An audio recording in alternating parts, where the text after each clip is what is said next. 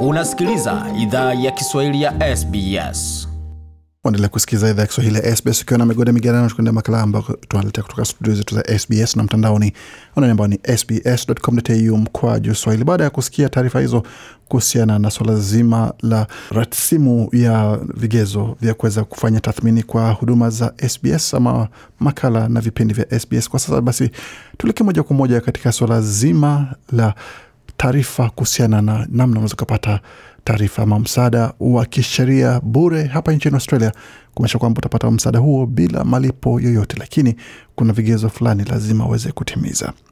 Mfumo wa sheria wa Australia unaweza wachanganya watu wa kawaida na msaada wa kitaalam unaweza hitajika kukabili, ila wakati huduma ya wanasheria inagharimu maelfu ya dola kwa saa, si kila mtu anaweza mudu kufuatilia haki yake. Hata hivyo unaweza pata msaada kupitia shirika la Legal Aid bila malipo yoyote.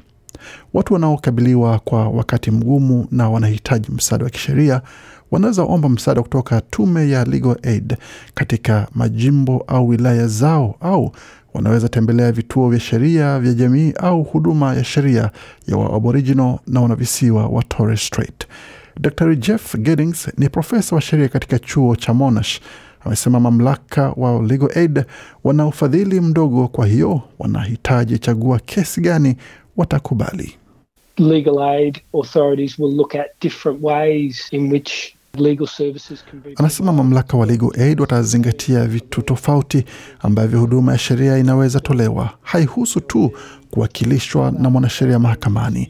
Kunaweza kuwa michakato mingine ya kwanza ya kutatua migogoro ambayo inaweza tumiwa.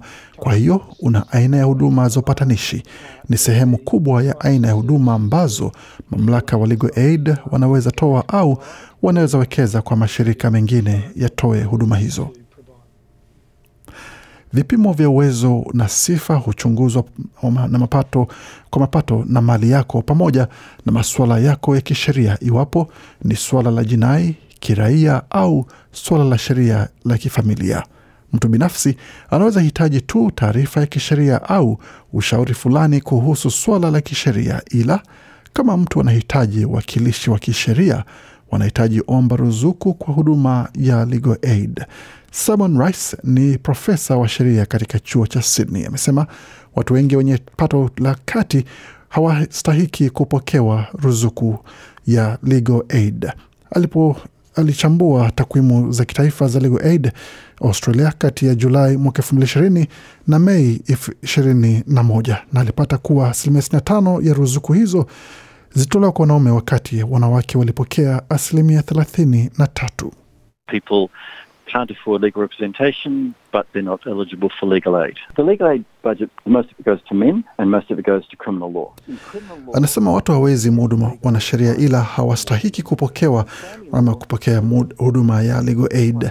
Sehemu kubwa ya bajeti ya Legal Aid huenda kwa wanaume na sehemu kubwa ya bajeti hiyo huenda kwa sheria ya jinai. Katika sheria ya jinai, wanaume hupata msaada wa Legal Aid mara tano zaidi kuliko wanawake. Katika sheria ya familia, wanawake hupata msaada wa Legal Aid mara mbili zaidi kuliko wanaume, na katika kesi zingine Kesi zingine zote zinahusu madeni, ajira na masuala ya wapangaji wa nyumba. Kwa hiyo ina usawa. Kwa ujumla, wanaume hupata msaada wa Legal Aid mara mbili zaidi kuliko wanawake. Kuna takriban vituo 170 vya sheria katika jamii ambavyo si vya faida, ambavyo hutoa msaada wa kisheria bure.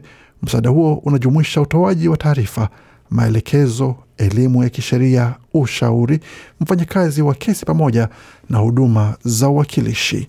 Nasim Araj ni mkurugenzi mtendaji wa kitaifa wa vituo vya kisheria vya jamii. Amesema kwamba vituo hivyo vya sheria vya jamii ni mtandao muhimu katika huduma za jamii.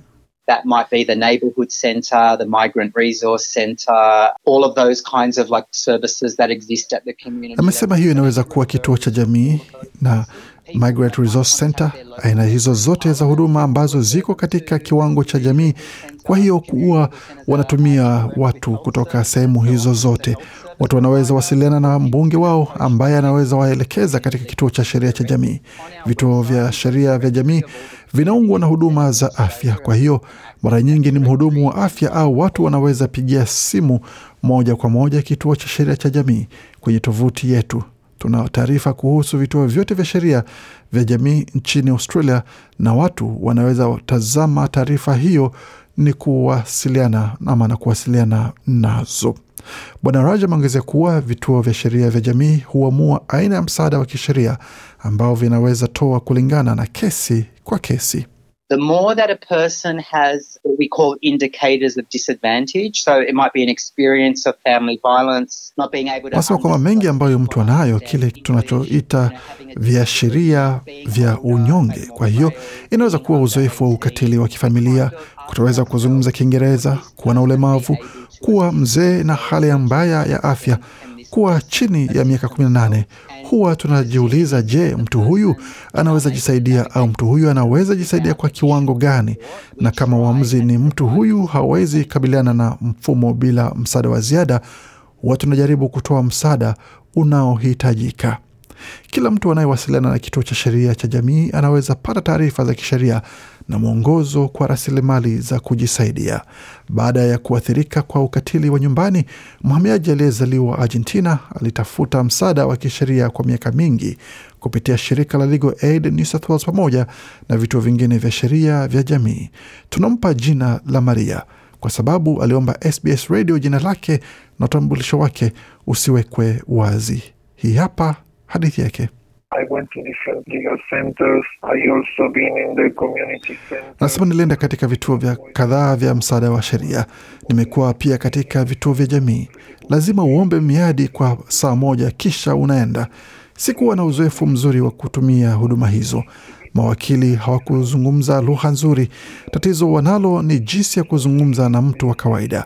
Wanazungumza katika lugha ya kiufundi, hauelewi baadhi ya maneno ya kisheria na unahisi woga. Unafikiri nitakabilianaje na hili? Bi Maria alisema. Shirika la Women's Legal Services uh, Victoria hutoa huduma ya kisheria kwa wanawake wanaokabiliana na hali ngumu kwa bila malipo ama bure kukabiliana na masuala ya kisheria yanayoibuka kutoka kufeli kwa uhusiano au vurugu jimboni Victoria.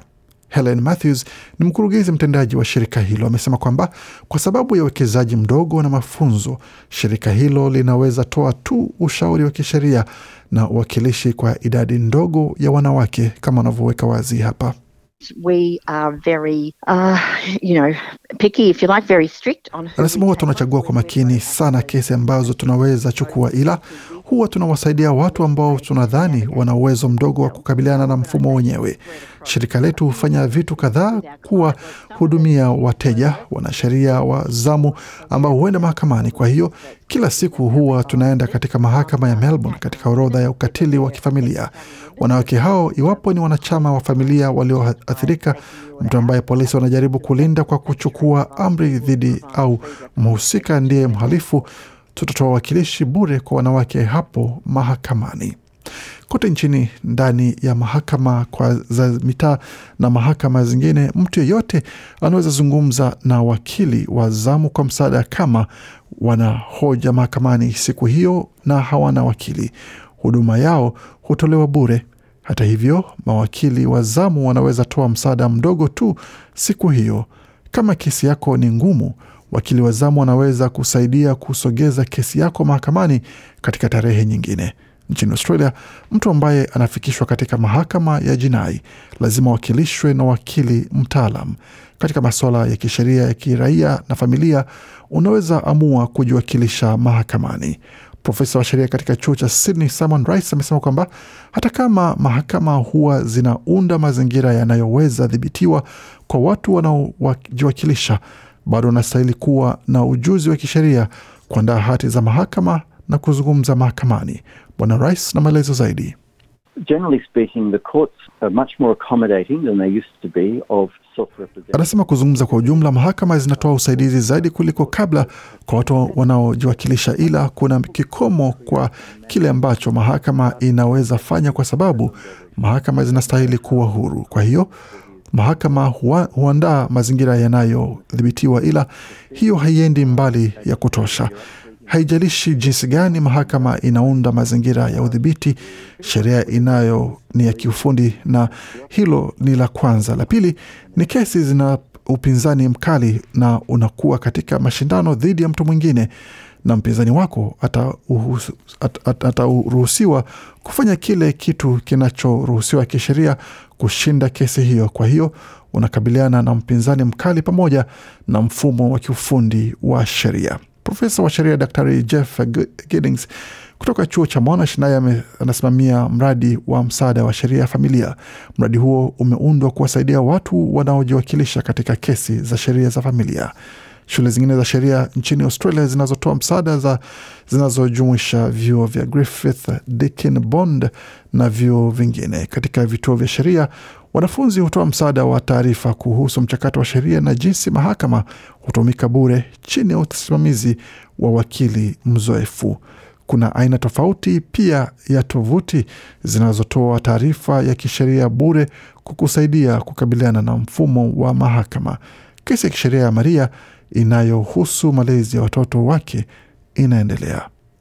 Hakutimiza masharti ya vipimo vya uwezo vya shirika la Legal Aid kwa sababu anachangia katika umiliki wa nyumba na alipewa orodha ya wa, mawakili wanaotoa huduma bure.